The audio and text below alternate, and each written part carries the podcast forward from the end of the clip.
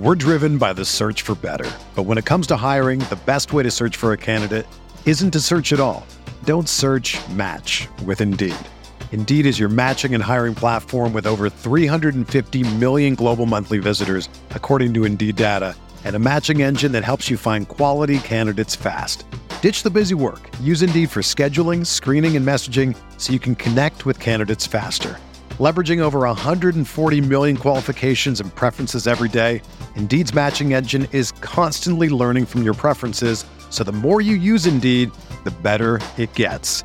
Join more than 3.5 million businesses worldwide that use Indeed to hire great talent fast. And listeners of this show will get a $75 sponsored job credit to get your jobs more visibility at Indeed.com slash BlueWire.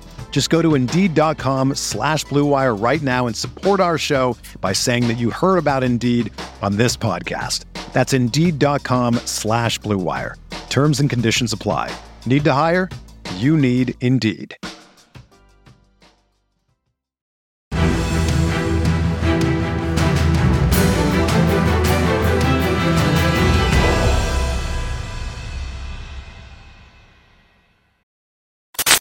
What's going on, Colts Nation? Welcome back to another episode of Bring the Juice. Guys, week one is over. We are getting ready for week two. And I feel that it is necessary that we go ahead and get this sorted out and try to talk a little bit about what sort of positions need help and what need to improve. You know, it is week one there's a lot of improving on a lot of different areas, but I do feel like, you know, there are a couple of different position groups here that, you know, some of the positions were blatantly obvious and some things that need to be talked about and some of them that need to just have a little bit more of a microscope pointed at it to figure out a few small issues. So we'll go ahead and get into this like I said, it, it, it's something that most of you already know, but and I'm sure that come practice Wednesday, I'm sure that that's the first thing that the Colts are obviously going to make sure to get figured out. So it is week one. It is how things are. You know, sometimes mistakes happen and, you know, you're getting used to the game again and it can take a little bit, but let's just kind of hop into this. So let's first talk about, I mean, for me, on the standpoint of the quarterback stuff was fine. I'm not worried about it. Um, obviously, the snaps were an issue, but I feel like that's going to get resolved very quickly. Obviously, the running backs I felt did a very good job. Uh, receiver wise, I just reiterate this point from what I previously stated before on Twitter and a couple other places that you know the the offense, the basically the wide receivers just need to step up. Outside of Michael Pittman, who is going to step up on this group and, you know, give these guys a chance to do something, right? So obviously Michael Pittman finished a very great game, had nine receptions for over 100 yards and a touchdown.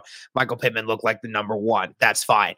And then at the end of the day, you know, your next three wide receivers were you know, Ashton Dulin, who had three catches for 46 yards, dropped a touchdown as well. Um, and then Parris Campbell had some good catches every now and again, but I didn't think got involved in the offense a lot, which is weird. Uh, considering what we saw in training camp with, you know, Matt Ryan really getting involved with Parris Campbell, I'm surprised that, you know, was utilized so little. And then obviously Alec Pierce dropped both his targets, dropped a touchdown. And then your fifth wide receiver, Mike Strachan, had two catches on two targets, which is great to see. I mean, it's great that Mike Strachan got involved in the little bit that he did. So, but at the end of the day, you need somebody that's going to help blow this game open. You know, 20 points is not enough. Everyone can keep talking about the 352 receiving uh, yards that obviously they acquired but over a hundred of those came from one guy, and the other almost half of it came from the tight ends and came from one of our running backs who was lining up in the uh, slot and in other places. So, you know, a wide receiver is going to need to step up. Somebody has to start. I'm not talking about yardage blowing games open, but obviously when you get in the in the red zone and you're trying to complete touchdowns and you're dropping touchdown passes, that is what hurts. I don't care about yardage per se, but when you drop touchdowns, that's much more of a concerning issue. So, you know, getting these receivers more involved in different ways and scheming and being able to uh make convert the plays that you do get that's just something that's going to have to be looked at going forward and then for the tackles well i mean basically offensive line in general I mean, I thought for the most part, Danny Pinter, Ryan Kelly, and Quenton Nelson were not terrible. I didn't think they played great, but I, I didn't think they played terrible. But obviously, the tackle positions that we were talking about really was kind of concerning from that game. You know, Braden, Smith was getting blo- uh, was getting beat by Jerry Hughes a lot on Monday, and we saw that uh, Matt Pryor was being replaced by Bernard Raimann halfway through that game. You know, Braden Smith, you're getting paid a lot of money to be a right tackle. You know, not many guys are making as much money as he is on the right tackle side of things. You know, we think he's a top 10 right tackle easy. Uh, you know, even from just uh, the two years ago before he got his contract, you know, was playing at an elite level, was playing was the only right tackle in the NFL to not allow a sack. And, you know, he allowed two yesterday. So at the end of the day, you know, I I wonder how uh how he's going to return from that cuz you know, Braden Smith we thought was really good, you know. I mean, I hope that he kind of wakes up a little bit and you know, the Matt Pryor argument we were talking about this in the stream the other day and mentioning how weird is it that you know the Colt staff went from they said Bernard Raimann has a long way to go, just not ready yet, to a week, two weeks later, he's taking time away from Matt Pryor, and people are saying that they're going to continue to see these two share looks. Like, how does that happen? In a span of two weeks when there was no games being played and no pra- real practices happening. So, like, I wonder just how much the Colts have a grip on that situation. I just hope that it continues to get better. I'll admit there was more pressure coming off the right side, at least from a sack production standpoint, than off the left side. But we'll keep an eye on that. Again, the tackles specifically need to get their act together. Uh, going over to the defensive side of things, I think we all kind of saw, you know, Kwity Paye took over late in the game, which is great. Uh, that's exactly what you need from uh, your guy to be able to do, and that's make those big plays late down the line. Uh, but I think the defensive line needs to get more consistent pressure. I mean, it's it's blatantly obvious that through the majority of that game before the by the end of the third quarter, the Colts started getting more consistent pressure. But through mostly three quarters, the Colts had very little pass rush.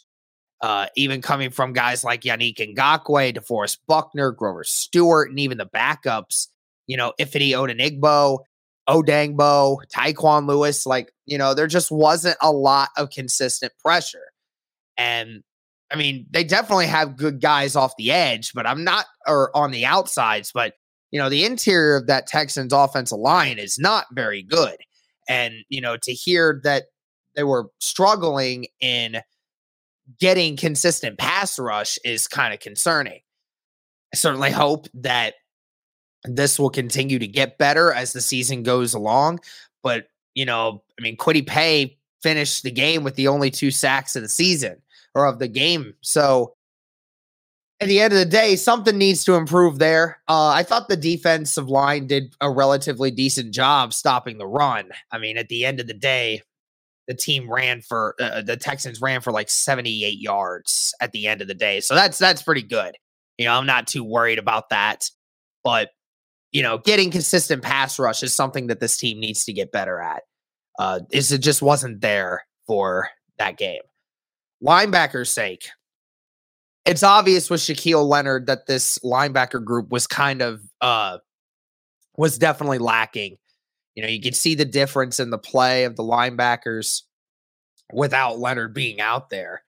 And we're basically asking can they hold can they hold their own cuz you know, they struggled occasionally with the run, but again, it, it wasn't bad. It, you know, I thought it could have been better, but it could have been a lot worse. I, I was impressed with Bobby Okereke and Zaire Franklin being in a lot of those tackles in the run game, especially on the outsides.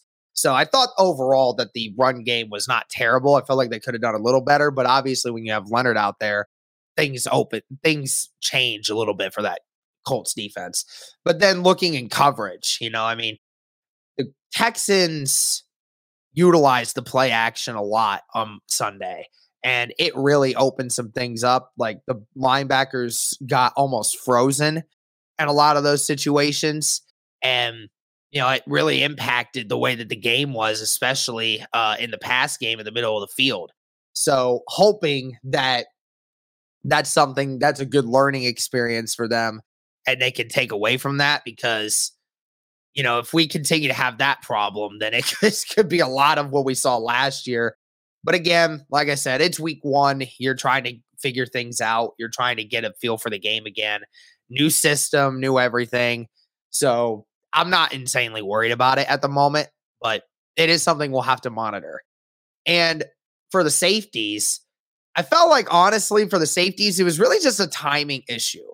You know, OJ Howard had those two touchdowns and, you know, Blackmon wasn't out of the range of him, but he obviously got there late. And I'm wondering if that is just because, again, Julian Blackmon, only a third year player, and has, for one, his first season, I mean, he was playing hurt uh, and tired a lot. Second year, he missed half the year because of another injury. So at the end of the day, you know, I'm still wondering if Julian Blackmon is just you know, still trying to get up to speed. And of course, when you got Nick Cross, who's the starting safety on the other end, who's a rookie, you know, trying to learn these things as well, it's one of those situations where, you know, it, it's about timing. And I think that that was the issue was the safeties just weren't on time in the places that they needed to be. Like Blackmon was reacting to what was going on, but I think he just got there a second late. And, you know, that's something that needs to be improved going forward if we want to continue to do better against better offenses, you know, especially in that play action scenario. That's definitely a scary thought. But that's going to do it for this one, guys. That's what I took away from week one. And those are the position groups that I feel can find ways to improve going forward and seeing what we need to do. Again, not overreacting to this stuff. It is week one and it's going to try to get fixed just explaining what needed to be done. But let me know what you guys think. Any groups that you think could have been added, anything else that you think could have been added to these groups, or something that I you think I'm going overboard on. But that's going to do it for this one. Thank you guys so much for tuning in. And as always, guys, go Colts.